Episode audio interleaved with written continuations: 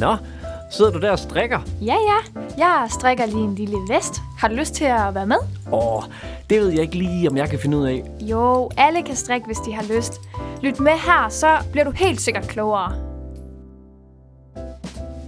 Du lytter til podcasten Strik er hvad for noget? Det er et ungt indspark på en strikkepodcast, der handler om stort og småt inden for strik. Strik er en ny, men måske også en gammel trend, som du og jeg sammen i den her podcast skal dykke ned i. Velkommen til Strik af hvad for noget, hvor jeg, Louise Buhlund, din vært, vil sammen med dig gå igennem den her strikkeverden. Jeg står bag Instagram-profilen Buhlund Designs, og jeg vil altså byde dig på en masse gode temaer og interviews og mere måske teknisk viden inden for strik. Podcasten den retter sig mod alle, der elsker at strikke, nybegyndere som øvede, og her stiller jeg altså spørgsmålstegn ved alt inden for strik, i form af, af hvad for noget. Både ved de mest åbenlyse, men også mere komplicerede begreber inden for strik. Altså simpelthen alt. I dag er det 8. afsnit, og det skal handle, som titlen også lyder, om bæredygtighed, strikkestress og hvordan man finder ro ved at strikke. Men udover det, så skal vi også høre om det her med at drive en butik, faktisk en garnbutik, og hvad er det lige, der bliver solgt i den?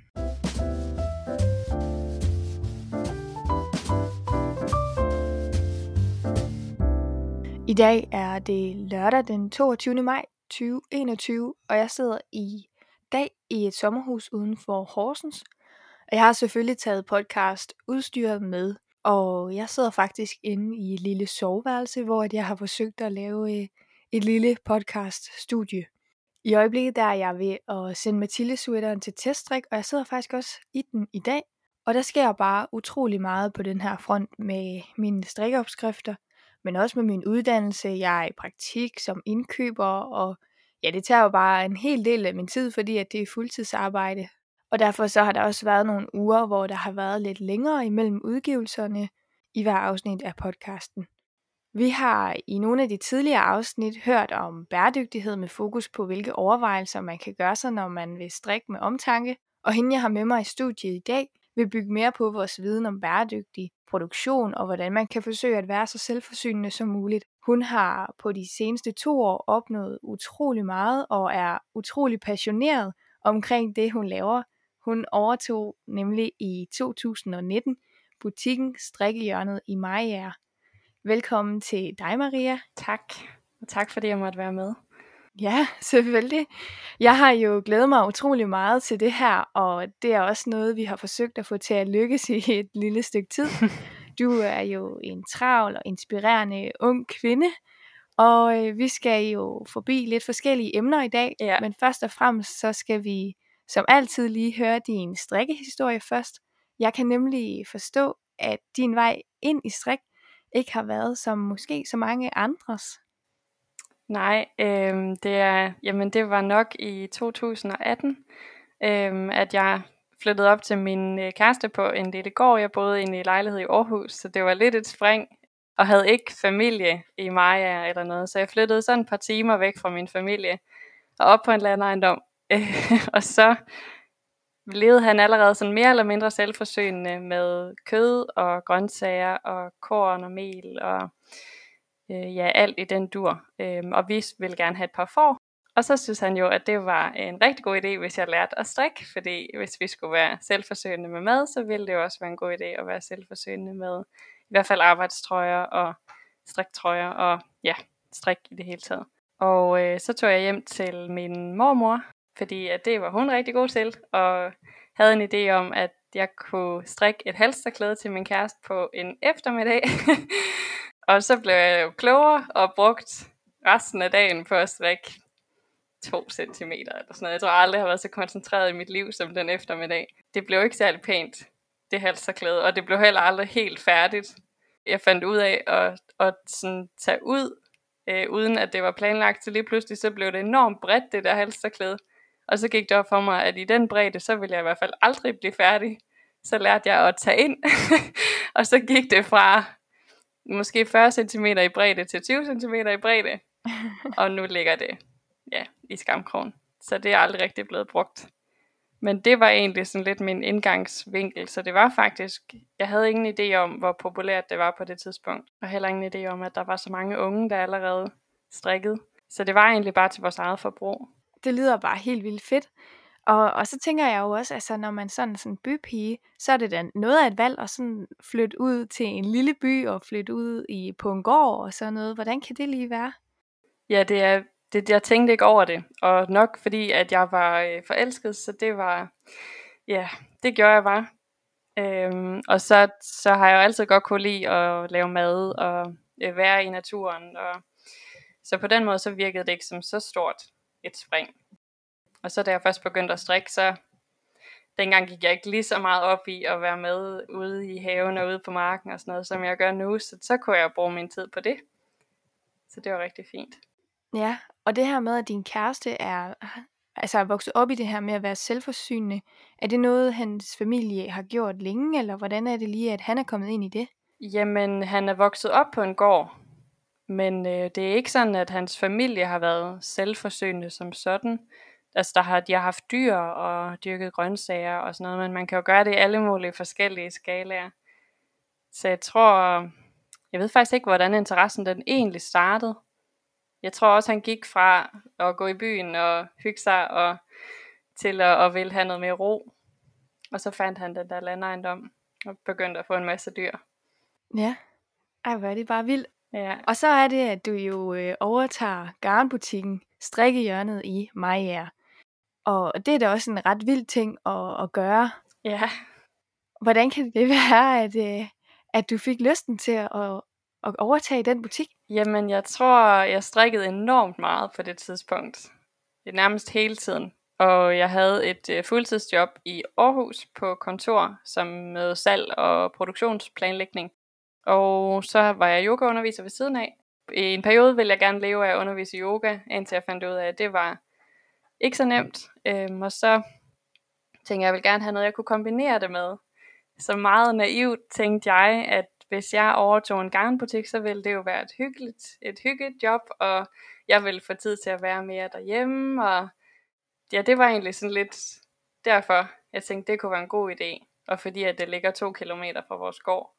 Så tror jeg, at dem, der havde den før, var egentlig gået på pension, og så valgte de så at komme tilbage og drive garnbutik et par år. Men det var ikke sådan, at der var nogen af dem, der som sådan kunne leve af det. Så jeg var godt klar over, at, at der skulle gøres et eller andet. Og så begyndte jeg sådan at tænke, hmm, hvad kunne man gøre, hvad kunne man gøre? Og så tænkte jeg, at man kunne godt lave webshop, og man kunne også godt holde nogle kurser og lave workshops og bygge på øh, varelager og komme på sociale medier og sådan noget. Og så lige pludselig så kunne jeg se så mange muligheder, at jeg kunne virkelig ikke lade være. Og så kastede jeg mig ud i det. Ja, det har jeg virkelig øh, stor respekt for, at du gør.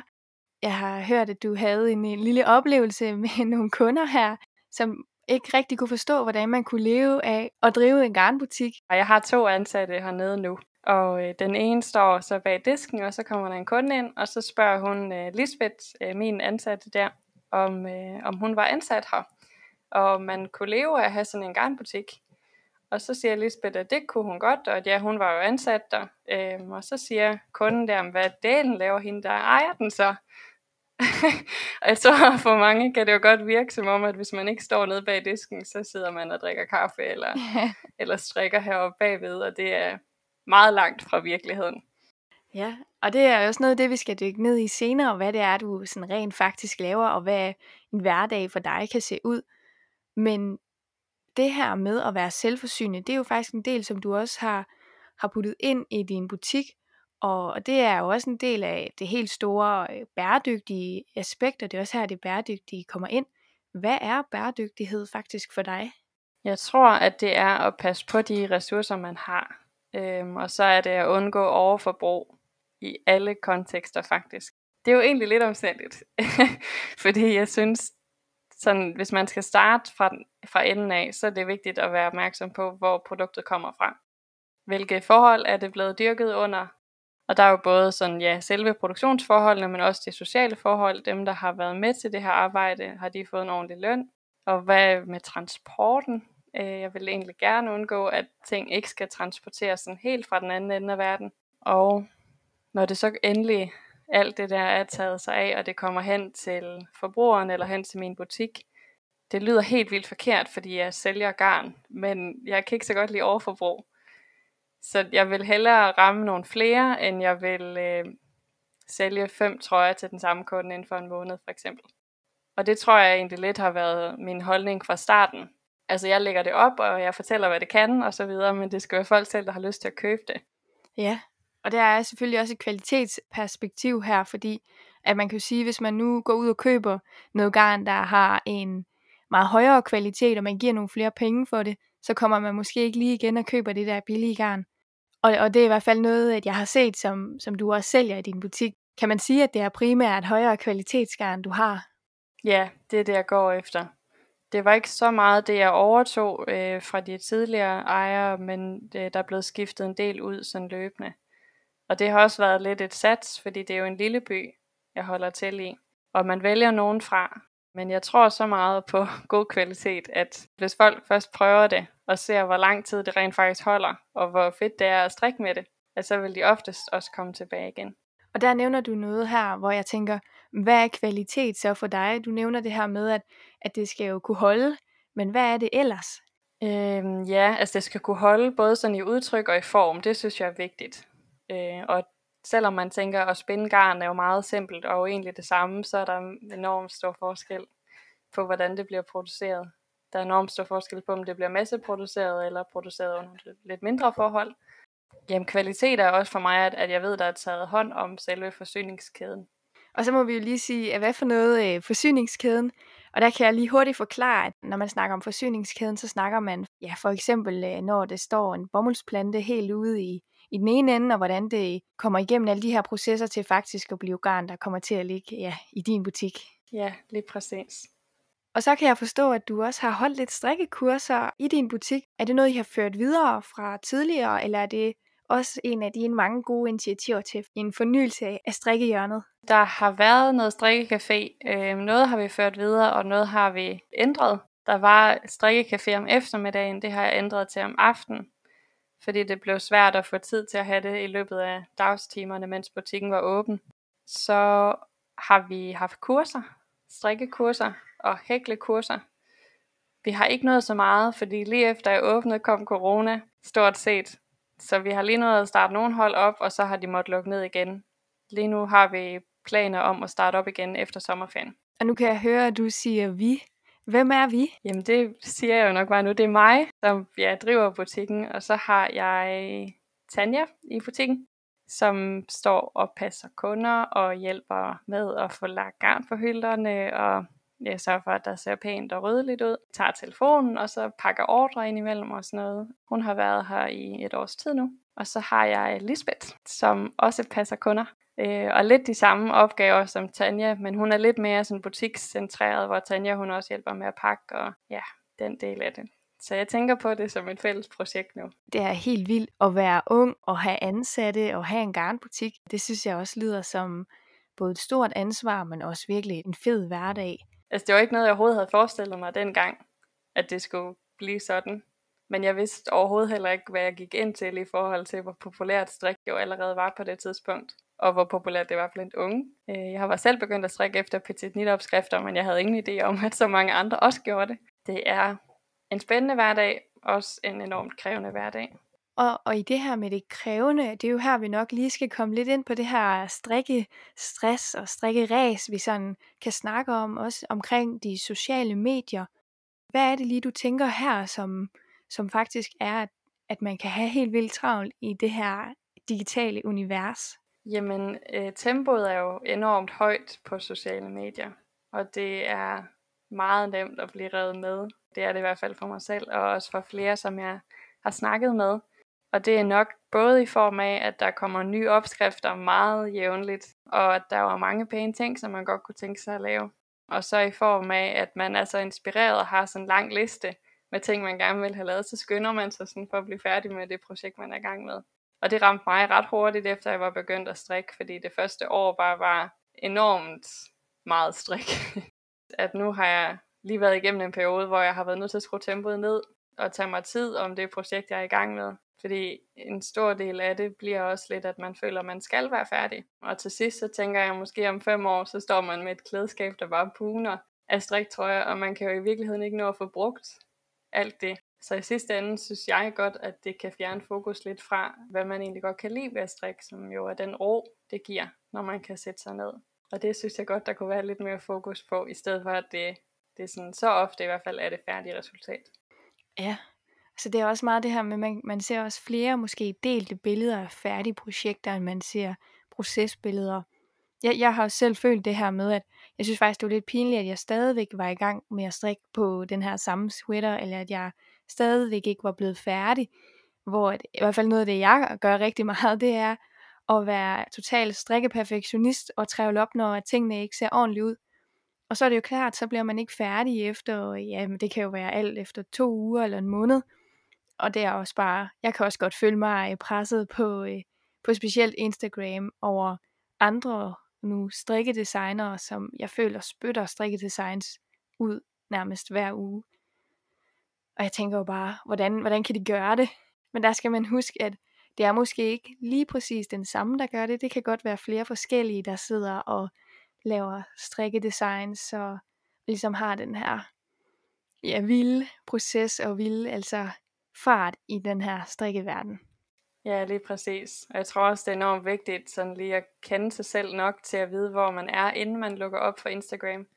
Hvis man har en dag, hvor, hvor man ikke lige føler sig inspireret eller på toppen, eller jeg har lidt tendens til at slå sig selv lidt oven i hovedet, så er det måske ikke lige den dag, hvor man skal åbne op for det. Så er det måske bedre at lade Instagram ligge, og så sidde med sit strikketøj i ro og mag i det tempo, som det nu tager. Og det jo, kan jo også være positivt, for hvis man er ved at være færdig med et projekt, og man gerne vil inspirere, så er det jo et rigtig fint sted at finde inspiration. Men, men farten kan hurtigt blive for høj, synes jeg. Jeg strikker kun for fornøjelsens skyld. Og det synes jeg, det er en rigtig god erkendelse, og også en rigtig god selvindsigt at have det her med, hvorfor er det, jeg strikker, og hvad er strik faktisk for mig. Og hvis du sidder derude og lytter med, prøv lige at stille dig spørgsmålet til dig selv. Hvorfor er det egentlig, jeg gør det her? Lige nu er der også rigtig mange, der strikker.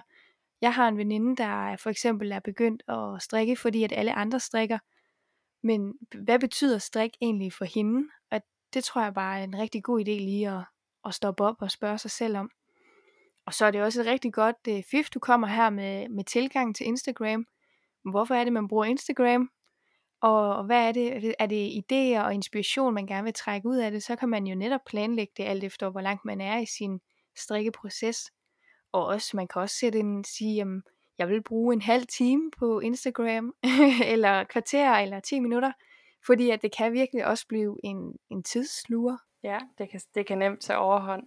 Desværre også nemt tage glæden fra den langsomlighed, der jo er i at strikke et helt projekt. Man føler, at man skal gøre det inden for en vis tidsramme, og det er jo slet ikke rigtigt. Det er det nemlig ikke.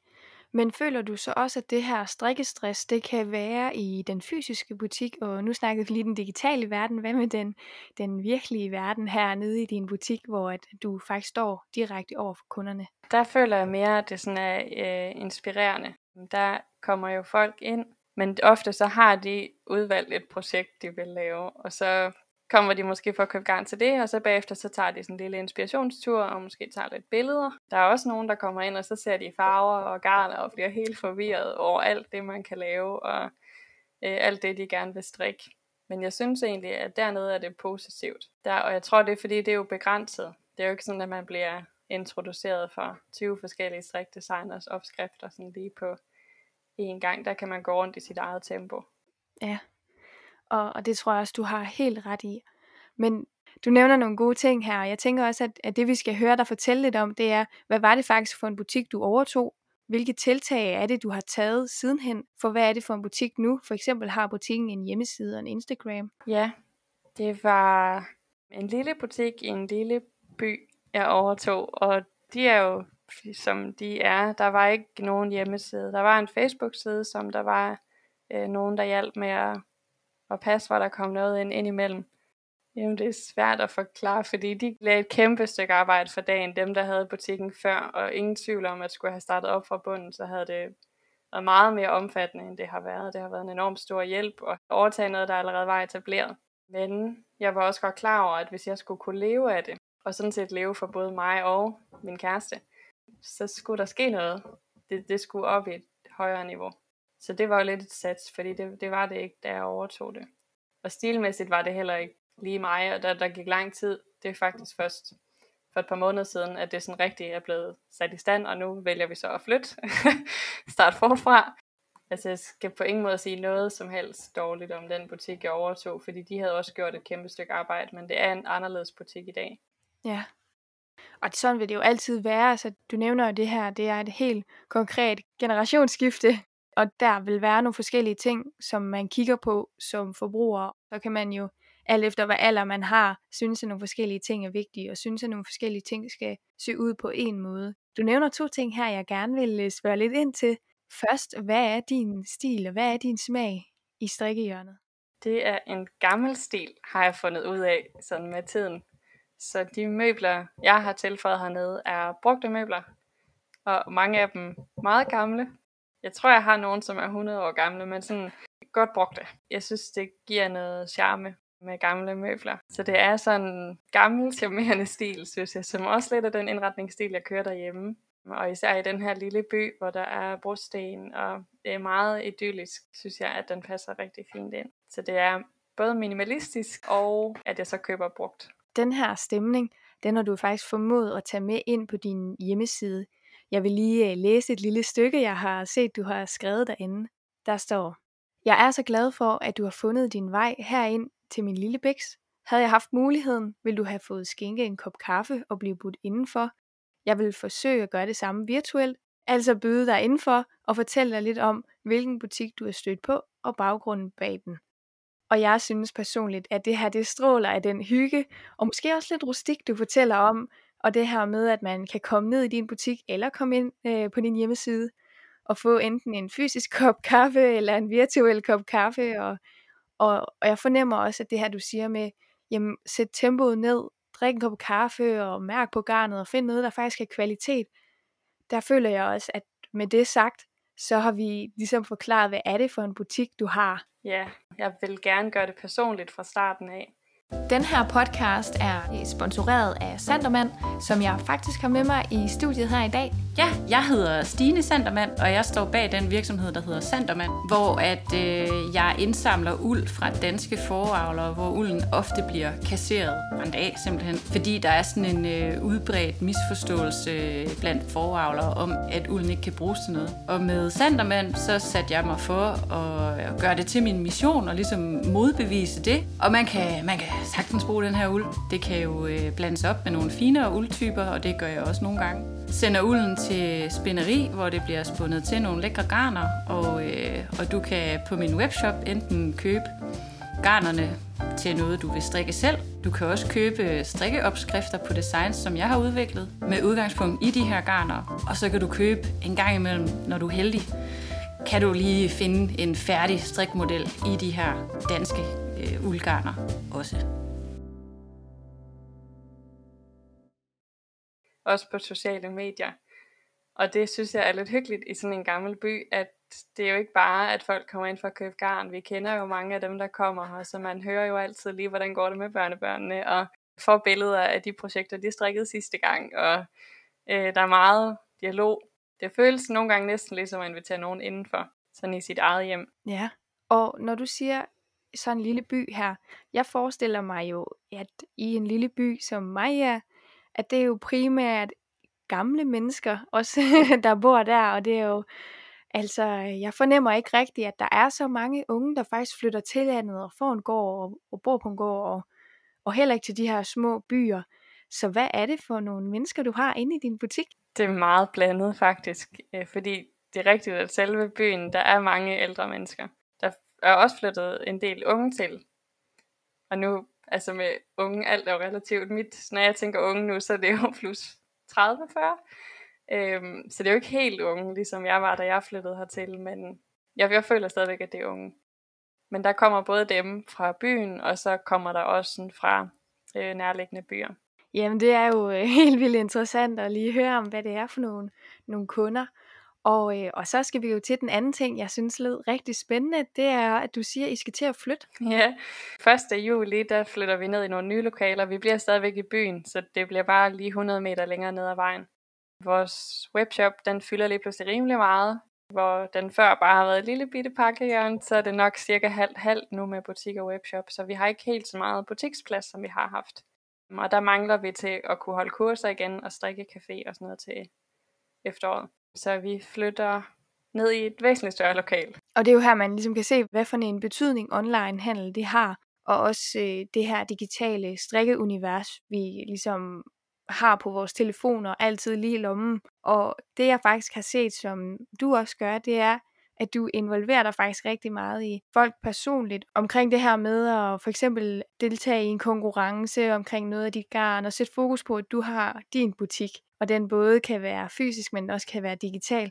Og på den måde, så når du jo faktisk ud til rigtig mange mennesker. Det kan også være sådan, at jeg faktisk er faldet over dig.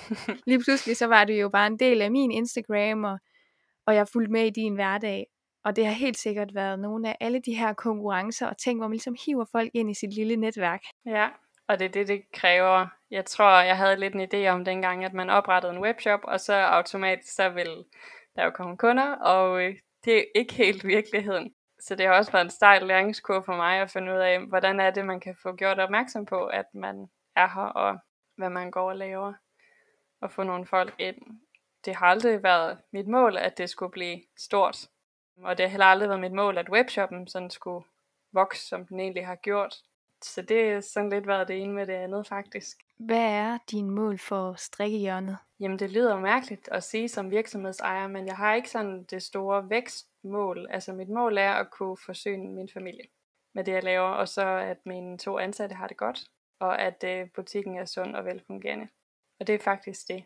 Ja, det synes jeg også er nogle gode mål. Jeg synes også, at det er rigtig vigtigt.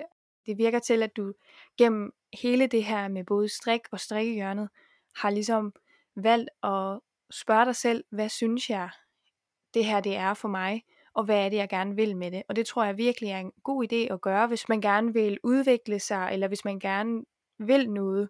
Jamen er det faktisk et eller andet, nu siger jeg bare, den store rito, jeg godt kunne tænke mig at være, eller er det det her hyggelige strikkehjørne, som jeg godt kunne tænke mig at være Hvad strik er for dig, er ikke nødvendigvis det, det er for mig. Og derfor har jeg i hvert fald mødt specielt sådan noget som kvalitet. Der er meget fokus på SU-strik. Til 14 kroner kan du købe en nøgle. Mm. Og jeg synes bare ikke, at det er rigtigt. Det kan simpelthen ikke være rigtigt, at man, man kan købe en eller anden uld til 14 kroner. Fordi så tænker jeg jo bare, at, at så må der jo være noget helt galt i produktionen, eller hos medarbejderne, eller ja. Så på den måde, så synes jeg, det er vigtigt at gøre op med sig selv. Hvad er det for en butik, jeg godt kunne tænke mig at have? og hvad er det, jeg godt kunne tænke mig at sælge? Ja, lige præcis. Også, at det jo ikke bare skal være stort for at være stort. Grænsen går jo også et sted, og vi har egentlig hele tiden været bevidste om, at vi, vi kræver ikke så meget hjemme på gården, fordi at vi laver vores mad selv, og øh, laver de fleste ting selv. Så på den måde var det ikke lige så stort sats at kaste sig ud i sådan et projekt her. Men jeg tror, det er vigtigt at være bevidst om, hvad det er, man gerne vil opnå med det. Ja, og det er jo bare nogle rigtig gode ord, du sætter på det her. Så vil jeg lige indskyde, at man kan jo finde dig på Instagram, strikke hjørnet Majager, med hjørnet, hvor det er O og E. og så kan man lige nu også finde en ny Instagram, du har lavet på vester.gården med to A'er. Og, øh, og det er jo det her med det at være selvforsynende, den sidste Instagram-profil, og, og det her med at gå i den bæredygtige retning. Og det er også noget, du har puttet ind i din garnbutik. Jeg kan forstå, at man kan jo købe keramik. Ja, det kan man. Det var, det har, vi har egentlig hele tiden vidst, at vi begge to skulle være selvstændige på et tidspunkt. Øhm, og især at øh, Kenneth, min kæreste, han helst ville kunne gå hjemme og bygge på alle mulige projekter, nyt hus og ja, alt hvad vi ellers har gang i. Men han vil gerne have en lille virksomhed, og, øh, og keramik har faktisk altid været noget, han har drømt om at prøve at starte op, så det kastede han så ud i i efteråret. Og fordi vi allerede lidt havde en, en platform på, på strikkehjørnet, så begyndte vi at sælge det derigennem, og så har vi siden lavet en webshop til ham også, hvor vi så også sælger det. Og det lyder jo helt vildt fedt. Og nu tænker jeg jo bare lige sådan helt lavpraktisk. Nu siger du, og så har vi jo lige lavet en hjemmeside. det der med at lave en hjemmeside, det ved jeg i hvert fald af egen erfaring, at det er altså ikke bare lige. Og hvad, hvad har du gjort, når du sådan vil lave en hjemmeside, eller hvad har I gjort? Det er meget, øh, jeg ved ikke, hvad det danske udtryk er for det. Trial and error. Prøv at lidt frem. Jeg startede i et program sidste år. Så gik der lidt tid, så fandt jeg ud af, at det var, det var lidt for teknisk til, at det egentlig var noget, jeg selv kunne finde ud af at styre. Så skiftede jeg til et andet program og lavede en ny webshop. Og det er så den, jeg har nu. Og det er også den, jeg har lavet Kenneths webshop i. Og der kan jeg finde ud af det. Men der er ikke noget af det, som er noget, man bare lige gør. Det tror jeg er meget vigtigt at være klar over. Det tager, det tager tid, og det tager fejl, og så bliver man klogere. Og det er jo bare learning by doing. Lige præcis. Og at søge på YouTube for hjælp. Ja, lige præcis. Ja, man kan heldigvis det meste i dag bare ved hjælp af internettet. Ja, men, men noget af det, man ikke kan, det er at søge, hvordan bliver jeg en god garnsælger. så vi kunne da rigtig godt tænke på os at, at høre, hvad er din gode råd, også når man har en fysisk butik? Hvordan er man så en god garnsælger, og hvordan kører det hele rundt? Sådan fra min synspunkt så var det enormt overvældende, da jeg startede at sidde alene i starten, inden man kan få nogen til at hjælpe med de ting, der skal gøres, så sidde helt alene med det, og nogle dage så har man travlt, og nogle dage har man ikke ret travlt, og det hele er enormt overvældende, og jeg blev enormt bekymret de dage, hvor der ikke havde været så travlt. Så jeg kan huske, at jeg snakkede med min mor, og, øh, og så sagde hun, at hvad nu hvis du tænker på det som om, at uanset om de køber noget eller ej, når de kommer ind, så skal du give dem den bedst mulige oplevelse i butikken. Og så ændrede det faktisk mit fokus fuldstændig. Så jeg har holdt meget fokus på at give folk en god oplevelse, når de kommer herind, uanset om, om de skulle aflevere noget retur, eller om de bare kom ind for at kigge, eller om de skulle have en strikkepind, øh, med det håb, at hvis de får en god oplevelse her, så vil de komme igen. Så det er nok mit bedste råd. Prøv at, at glemme omsætningen lidt bare indimellem. øhm, og så fokusere på at have en god dialog og give folk en god oplevelse. Ja, og, og der er noget, jeg vil sige, som jeg tit har hørt, det er, man må ikke glemme målet, men når det så er sagt, så skal man huske, at det sjove, det ligger i processen. Det ligger altså i dagligdagen, og det ligger i alle de der små ting, man går og gør. Og så tænker jeg jo også, hvordan ser en dagligdag ud i strikkehjørnet i Maja? Jamen, jeg møder normalt ved 8-tiden, tror jeg. I en periode klokken 7, men mellem 7 og 8 øh, sidder jeg hernede, og så starter jeg altid med at danne mig et overblik dagene ser meget forskellige ud, så jeg har min lille trofaste kalender. Så sidder jeg lige og tager mig et øjeblik og en kop kaffe og noterer ned, hvad står, hvad står der på menuen i dag. Så starter jeg med at håndtere de webordre, der er kommet, svare på de mails, der er kommet, svare på de Instagram-beskeder, der er kommet. Jeg tager mig al den dialog, som der er. Og så er det tit sådan noget, enten regnskab, som jeg stadigvæk bruger enormt meget tid på, eller markedsføring, som jeg også bruger enormt meget tid på, og de der rutineopgaver, som at bestille varer hjem, og få varer modtaget i systemet, og få opdateret webshoppen, og dialog omkring nye varer, og der, der er mange sådan forskellige processer i gang hele tiden. Men det er sådan de ting, jeg i hvert fald gør hver dag. Så skal vi have pakket vores webordre inden kl. 11, når butikken åbner. Og det er ofte mig, der står for det, i hvert fald for tiden af det. Og så møder enten Tanja eller Lisbeth ind sådan lidt i 11 og går ned i butikken. Vi har delt den op nu, så jeg er heroppe stadigvæk og fortsætter med de ting, som jeg nu skal have gjort færdig. Og så skifter de enten sådan midtvejs på dagen, eller ja, de skifter sådan i løbet af dagen. Og det er sådan lidt forskelligt. Det er ikke alle dage, det er mig, der står dernede. Så er det mere mig, der sådan passer webshoppen. Og så hvis jeg lige skal noget, så går jeg dernede og snakker med dem, der er der, og så lukker vi halv seks. Og nogle dage er færdig halv seks, og nogle dage er ikke færdig halv seks. Ej, det lyder hyggeligt, og også som ja, en arbejdsrolle, hvor man ligesom er lidt en blæksprutte, og man er lidt med i det hele. og, og noget af det, som jeg i hvert fald godt kan tænke, det er, der vil jo altid være nogle sjove opgaver, og der vil være nogle lidt mindre sjove opgaver.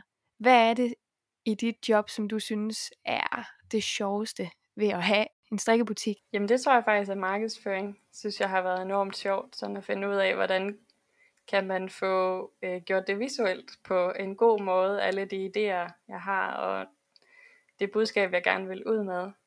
Øhm, jeg har også set det som en meget vigtig opgave, for sådan at kunne ja, blive ved med at være her fremadrettet. så markedsføring synes jeg er enormt sjovt. Der er masser af, af ting, man kan dykke ned i der og blive klogere på. Og det bliver man jo også bare hen ad vejen. Øh, men det der med at få opbygget en webshop, synes jeg har været sjovt. Ja, og hvad er så nogle af de opgaver, du nærmest nok helst ikke vil have? regnskab, uden tvivl. Når jeg har lavet regnskab i 4-5 timer, så kan jeg nærmest ikke, så, så du jeg ikke til at snakke med sådan resten af dagen. Det var noget af det, der overraskede mig mest, hvor, hvor komplekst det faktisk er, og også at, at der ikke ligger gratis rådgivning. Der er ikke nogen, man sådan lige kan spørge, hvordan det fungerer. Så det er helt klart, jeg vil sige, at det bliver bedre. Jeg føler mig, at det er bedre nu, end det var for et år siden. Men klart stadigvæk min mindst yndlingsopgave.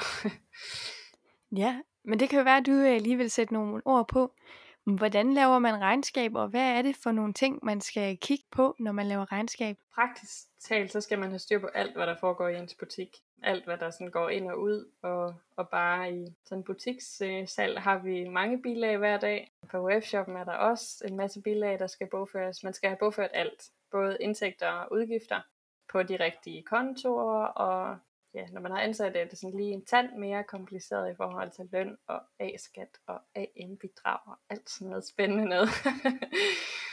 øh, så er der momsopgørelse øh, hvert kvartal, fire gange om året, og så er der årsopgørelsen, som nok er den, der trækker flest hænder ud, tror jeg. Ja, det synes jeg også lyder som en mundfuld at komme i gang med, når man ikke lige er vant til det, og man, yeah. man i hvert fald skal måske tænke over, at hvis man godt kunne tænke sig at lave en lille strikke eller garnshop, så hører der altså mange flere ting til. Og hvis man nu gerne vil i gang, nu sagde du jo tidligere det her med, at jo, nu havde du måske været hjulpet godt i gang ved at overtage en butik, men der er jo stadigvæk mange ting, man skal lære, og der er stadigvæk mange ting, man nok går igennem, som er rimelig meget det samme, som når man starter helt fra ny.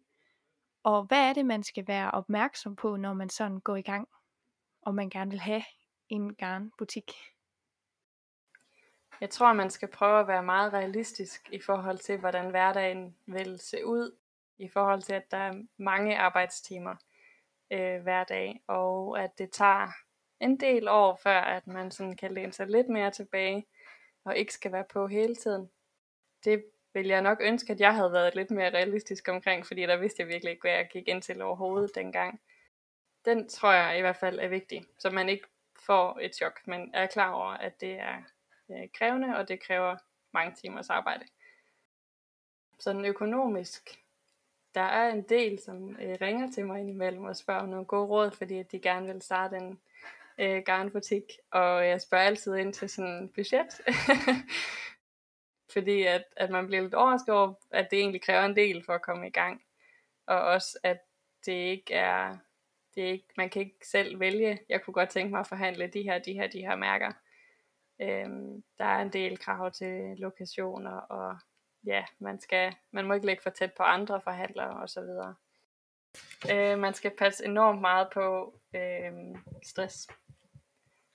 Sådan, øh, jeg havde en hård periode sidste år, fordi enormt meget arbejde oven i øh, usikkerheden ved, at man jo ikke helt ved, om man kan få løn hver måned. Man skal også passe på ikke at brænde ud i det. Øh, så man skal stadigvæk finde en sund balancegang. Og det kan godt være svært, når man vil det så gerne. Og så huske at sige, nu tager jeg hjem, og så slukker jeg min telefon, og så holder jeg rent faktisk fri.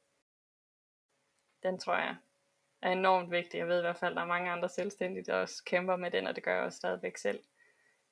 Og så tror jeg, at sammenligning øh, skal man passe på med. Man kan hurtigt, hvis man lige starter op, komme til at sammenligne sit år 1 med andres år 3 eller år 4. Og det kan man bare ikke. Det kan man ikke. Tænk tager tid. Ja, og det er jo virkelig nogle gode råd, du giver os, og generelt rigtig gode råd, du giver os her i løbet af i dag. Og noget af det, jeg sådan tænker, at du nævner også det her med, jamen så er der det her med at, at arbejde med forhandlere og sådan noget. Hvad er det, du har af garn i din butik? Kamaros var den første, jeg fik ind da jeg overtog, og hende har jeg stadigvæk, og også det, vi sælger mest af. Og ja, hun har lavet mange lækre garnkvaliteter af virkelig god kvalitet. Og så har jeg især en rimelig stor del af deres udvalg. Så har jeg Filcolana, Øhm, også en forholdsvis stor del af deres udvalg. Det er sådan det grundlæggende, det er de tre, jeg kører med. Jeg tror faktisk, det er det, jeg har haft Onion, men det er jeg begyndt at sælge lidt ud af igen, for at kunne få plads til noget andet på sigt. Så det er de tre mærker. Det lyder også øh, virkelig godt, og virkelig også som øh, nogle mærker, der har god kvalitet. Også øh, som, ja, selvfølgelig hører sammen med strikkehjørnet i din lille garnbutik. ja. Og jeg synes bare, at det har været sådan nogle gode ting, vi har hørt i dag. Og lige her til sidst, altså hvis man gerne vil være selvforsynende, hvor skal man så starte med det? Altså et nemt sted at starte er at begynde at bage brød. Det er meget simpelt. Øh, men sådan at sørge for, at det brød, man spiser, er noget, man selv bager. Altså man kan jo sagtens undgå at skulle have dyr. Øh, der følger en del arbejde med i det, men, men der kommer også en del ud af det. Men så vil jeg nok sige, øh, hvis man har mulighed for at have høns, så gør det, fordi det der med at kunne få æg i lange baner, som man lige selv kan gå ud og hente ud i baghaven, det er enormt lækkert. Øh, men ellers så bare noget så simpelt som at begynde at lave syltetøj eller saft eller øh, bage brød. Og hvis man har kødrester, koge sin egen fong og små ting. For det kan nemt virke overvældende at komme i gang med. Så jeg tror bare, man skal starte et sted. Ja, jeg synes i hvert fald øh, hurtigt, det kan lyde som meget arbejde, også øh, ved siden af, af garnbutikken der. det er det også, men det er faktisk der, hvor jeg sådan virkelig slapper af. Vi høster sådan foder til dyrene, og når det skal gøres, så, så skal det gøres. Så der er ikke rigtig noget at komme efter. Hvis det bliver regnvejr i morgen, så skal vi høste i aften for eksempel. Så der har været nogle gange, hvor jeg er blevet kaldt hjem sådan 6.30 og, og fået at vide, at så er det nu, og så ved jeg godt, at så kommer vi først i seng klokken 1.30 i nat. Men alligevel så er det faktisk måske de 6 timer på et halvt år, hvor jeg overhovedet ikke har tænkt på arbejde og butik. Så det er fysisk hårdt, men det er sådan mentalt et frirum. Ja, og det er selvfølgelig en rigtig god ting at også få med, fordi at det her med, at det er så måske i så stor kontrast til det, du normalt går og laver. Men det her med, jeg ved, I har for, laver du selv uld og spinder og... Øh... Ikke endnu. Ikke endnu. Fordi det er lidt en videnskab øh, selv at kunne spinde, og for sådan at kunne få virkelig god kvalitetsuld, så skal man nærmest have forne derefter, i forhold til hvad de får at spise, og hvornår man klipper dem, og hvordan man opbevarer det osv. Vi har lige klippet dem for et par dage siden, eller min kæreste har klippet dem for et par dage siden. Og vi gemmer der ulden, men øh, det er et stort arbejde bare at få den vasket og sorteret. Og, så jeg ved ikke helt, om jeg får det gjort. Jeg vil gerne gøre det på et tidspunkt, men øh, nok ikke lige nu. Ej, det lyder også øh, det lyder helt vildt, og der, det lyder som om, der sker utrolig mange ting, og man tænker jo næsten to ansatte, det kan snart ikke gøre det. Hvornår ved man, at man skal have flere ansatte? Den er svær, når man sådan har løbet for stærkt længe nok, tror jeg og man kan se, at der er plads til det økonomisk. Det er nok den store, for jeg tror egentlig i starten, når man starter op som selvstændig, så løber man altid stærkt i lang tid, uden at økonomien nødvendigvis lige følger med.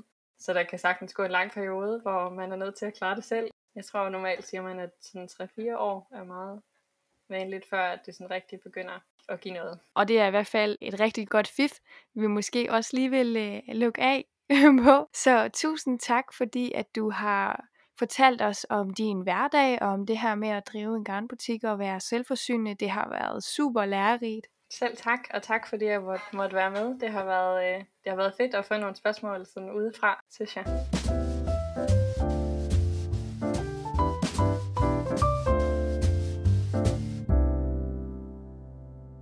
Det faglige hjørne, det skal i dag handle om noget meget specifikt, for jeg har nemlig fået en forspørgsel om emnet i dag. Hun skriver, kære Louise, jeg kunne rigtig godt tænke mig at vide noget mere om strikkepinden og alt omkring dem.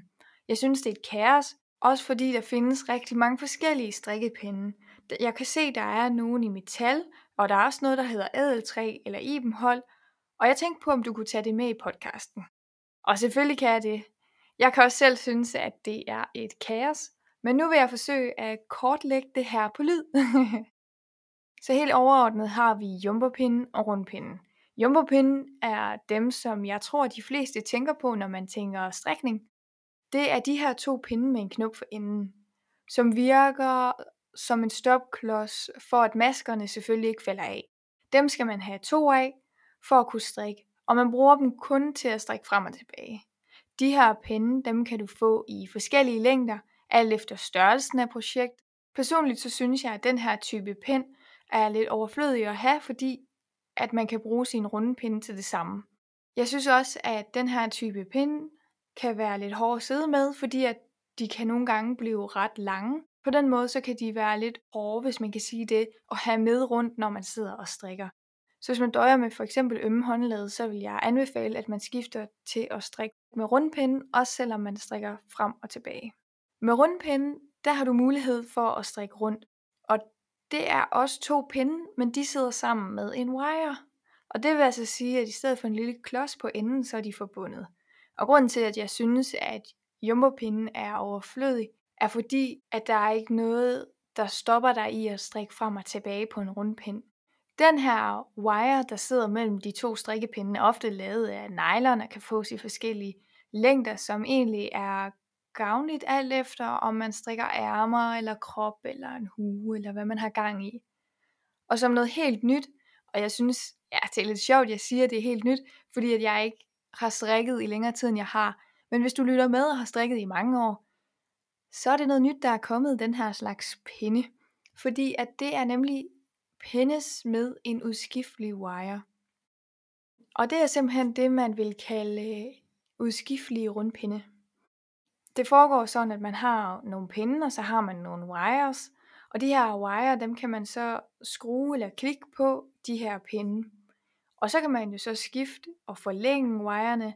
Og det er egentlig rigtig smart, fordi at så kan man prøve sit strik, og man kan ved forlænge det se, hvordan arbejdet ser ud i fuld størrelse. Men man kan også skifte pindene samtidig med at have en wire på arbejdet. Så det vil sige, hvis der står gift til pind 4 fra pind 3, så kan du egentlig bare skrue eller klikke en pind på, og så, øh, så har du gjort det. Og så kan man bare fortsætte med at strikke. Det er super nemt, og personligt så behøver jeg ikke andet end et udskifteligt rundpindesæt til at strikke med. Umiddelbart, når man går ind og kigger på de her udskiftelige rundpindesæt, så kan det godt se ret dyrt ud, og man skal selvfølgelig også overveje, om man vil købe så mange pinde, et helt sæt, og være sikker på, at det er den type pind, man gerne vil have et sæt af. Men når man så har gjort det, så er det helt sikkert, det er værd, fordi at man altid lige kan have det lille rundpindesæt med, og så skifte wires og pinden alt efter hvilket projekt man lige sidder med. Så findes der også nogle andre slags pinde. Der findes jo strømpepinden og hjælpepinden. Strømpepinden er surprise for strømper. Men det kan selvfølgelig også bruges til et par vanter eller andre små projekter. Men formålet er egentlig, at det er de her små projekter, hvor at en rundpind godt kan være lidt svær at have med rundt, men der findes jo sådan noget som for eksempel Magic Loop, hvis man gerne vil strikke strømper på en rundpind. Og det er muligt. Det der er med strømpepinde, det er, at de ligner jumbopindene, men der er ikke nogen knop i enden, så man kan ikke sætte mange masker på hver pind, fordi så falder maskerne af i den anden ende. Det er faktisk derfor, at man ofte har fem pinde til at strikke med, for eksempel et par strømper, og så arbejder man med en eller anden slags fordeling af maskerne på fire pinde, og så bruger man den femte pind til at sidde og strikke med og flytte maskerne over på den pind, og så får man hele tiden en ny fri pind til at strikke med. Man kan selvfølgelig også bruge tre pinde, og så danner man så en, en trekant i stedet for en firkant, og så strikker man måske med en fjerde pind, hvis man har lyst til det. Men det er virkelig en smagssag, om man vil strikke med strømpepinden, eller om man vil strikke med en rundpind og bruge Magic Loop. Men omvendt, så skal man heller ikke være bange for at tage de her strømpepinde. Der står ofte, hvordan man skal fordele maskerne i opskrifterne, og så er det jo ellers bare at gå i gang og prøve sig frem. Og ellers er der jo altid YouTube. Ja, så har vi jo hjælpepindene, og de er seriøst en hjælp. Hjælpepinden, det kan egentlig se ud på mange måder, men det mest almindelige er, hvis man forestiller sig en strømpepind, og så er der nogen, der lige har bøjet den her strømpepind på midten. Men hvad kan man så bruge den til? Man kan jo bruge den til, det oplagte svar er helt sikkert snoninger.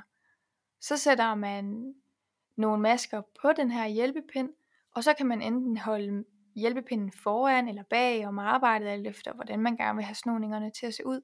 Så strikker man de andre masker, og så når man gerne vil strikke de masker, man har på hjælpepinden, så strikker man bare fra hjælpepinden. Altså, så strikker man de masker på hjælpepinden, der er. og så har man lavet en snoning, og så har man lige brugt en hjælpepind. Og det gode ved den her bue, det er, at når maskerne sidder dernede, så falder de ikke rigtig af. Man kan selvfølgelig godt være uheldig, fordi der ikke er nogen stopklodser på, men det er bare en rigtig god hjælp. Nå, det var hvilke type pinde, der blandt andet findes. Men nu må vi jo hellere kigge på materialerne, for det var jo egentlig lidt hovedspørgsmålet til temaet i dag. For der er utrolig mange forskellige, men fælles for dem alle er, at der findes nogle i træ, aluminium, som også er kaldt metalpinde, så er der altså bambus, og det kan man måske også sige, det går lidt under træ. Og, øh, og så er der selvfølgelig plastik. Der er jo ikke noget, der er i dag nærmest ikke er lavet af plastik. Som udgangspunkt, så vil jeg sige, test af, hvad du godt kan lide at have i hænderne, og test af, hvad det er, der virker for dig. Men når det er sagt, så er det også et spørgsmål om erfaring, og erfaring er faktisk en virkelig vigtig rolle, når man skal ud og vælge sit, sin pinde. For det er klart, at på de glatte pinde, der smutter maskerne hurtigt af, hvilket både kan være en fordel for den øde strikker, men også en ulempe for måske nybegynderen. Men lad os øh, kigge på pindetyperne. Hvis du er nybegynder, så er det altså godt at strikke i specielt bambus, men også generelt træ, fordi der er lidt modstand på pindene. Og så slipper man måske for at tabe rigtig mange masker, der lige bliver smuttet af, og samle dem op, og ja, de struggles man kan have. Og ellers så vil jeg sige, der er mest modstand på bambuspindene, og de er egentlig også nogle af de lette pinde. De egner sig rigtig godt til mange forskellige typer garn, men især de lette og luftige garntyper, som man nemmere kan køre over den her lidt, jeg vil ikke sige ro overflade bambus har, men den, der er en lille smule modstand, som gør, at de luftige garntyper egner sig bedre til den her type pind. Derudover så er bambuspindene selvfølgelig også mere fleksible end for eksempel metal, men mindre fleksible end sådan noget som plastik. Og så vil jeg selvfølgelig også tilføje, at bambus er et mere bæredygtigt materiale end både plastik og metal, da det kommer fra naturen og ikke skal behandles så meget som metal og plastik skal. Men når det så er sagt, så er der jo også sådan noget som træstrikkepindene, og de findes i mange forskellige sorter. Og de har en mere glat overflade end bambuspindene, men overhovedet ikke på samme måde som metal og plastik. Og jeg vil sige, både for bambuspindene, men også generelt træpinde, så er der altså risiko for, at pindene de kan knække eller blive bøjet. Så er der selvfølgelig plastik. Og plastik er jo mere glatte, og det gør det nemt for maskerne at bevæge sig på pindene, og de egner sig stort set til al slags garn, fordi der ikke er noget modstand. Plastikpindene de er rigtig fleksible, men det gør også, at de for eksempel kan blive bøjet. Øh, ja, lad os sige, at der er nogen, der sætter sig på dem. Selvfølgelig bliver de bøjet, men det gør metalpindene slet ikke i samme grad. Så er der metalpindene, som er forholdsvis tunge, eller i hvert fald mere tunge end de andre tidligere nævnte pinde. Det er de stærkeste, og de bøjer ikke så nemt. Nærmest ikke.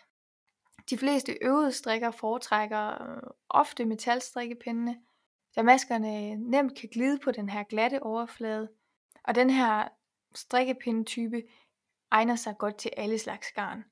Selvfølgelig er det altid en smagssag, så det er slet ikke fordi, at jeg vil sidde her og sige, at man ikke som erfaren strikker kan sidde og elske at strikke på træpinde.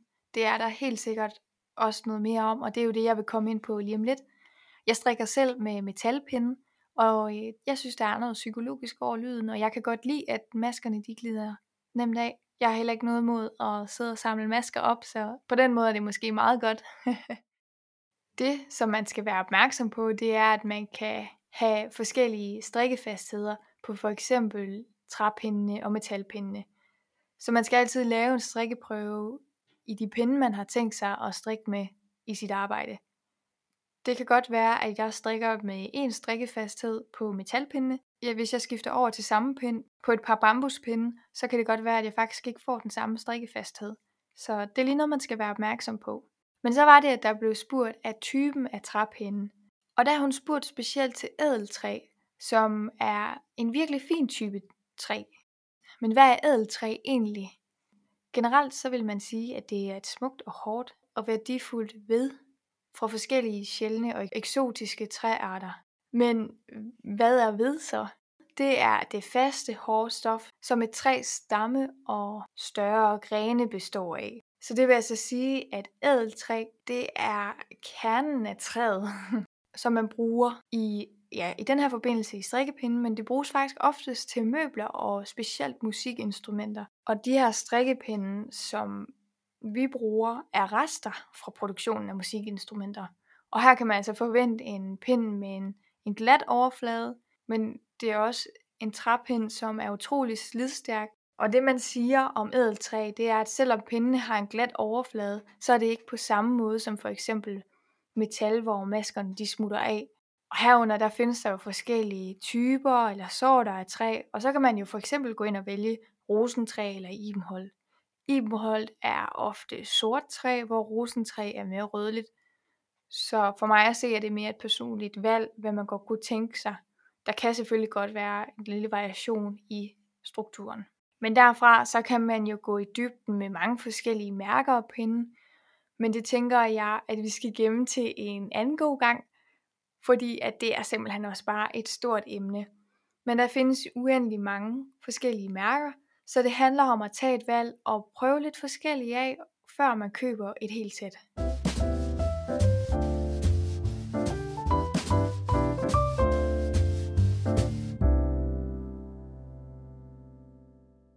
Nå, så kommer vi til dagens af hvad for noget.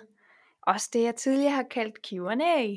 Så har jeg fået spørgsmålet, hvad ser du som værende bæredygtigt? Og jeg tror det kommer af, at jeg i så mange af de andre afsnit har snakket med mange andre omkring det her med bæredygtighed. Og egentlig så har jeg aldrig vendt, hvad jeg synes, og hvad jeg ser som værende bæredygtigt. Men jeg tænker også, at det her spørgsmål egentlig kommer, fordi at den her lytter har bidt mærke i, at der begynder at være lidt et gennemgående tema omkring bæredygtighed. Når jeg har sagt det, så handler den her podcast selvfølgelig om strik, men jeg kan godt lide, og jeg kan også allerede sige nu, at det for mig er vigtigt, at vi tager stilling i forhold til bæredygtighed. Og jeg kan jo allerede sige nu, at det for mig er utrolig interessant, og jeg ønsker, at der skal komme mere fokus på det. Men jeg har det også sådan, man bygger ikke rum på en dag. Så man bliver nødt til at tage et skridt ad gangen. Og ligesom Maria har fortalt os i dag, så start småt og start med noget, der er overskueligt, og så bygger man lige så stille på.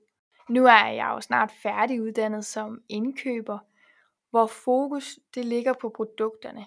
Og det betyder for mig, at når jeg kigger på bæredygtighed og hvad jeg ser som værende bæredygtigt, ofte ligger i produkterne.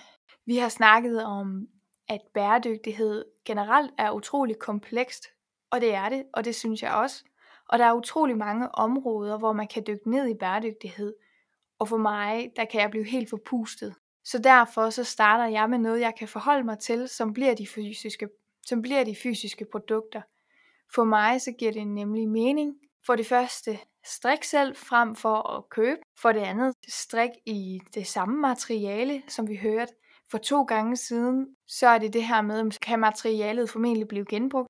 Men fordi jeg regner med, at det jeg strikker, det skal holde længe, fordi at jeg går op i blandt andet at købe kvalitetsgarn, fordi jeg regner med, at kvalitetsgarn holder længere. Og på den måde ser jeg det som værende mere bæredygtigt.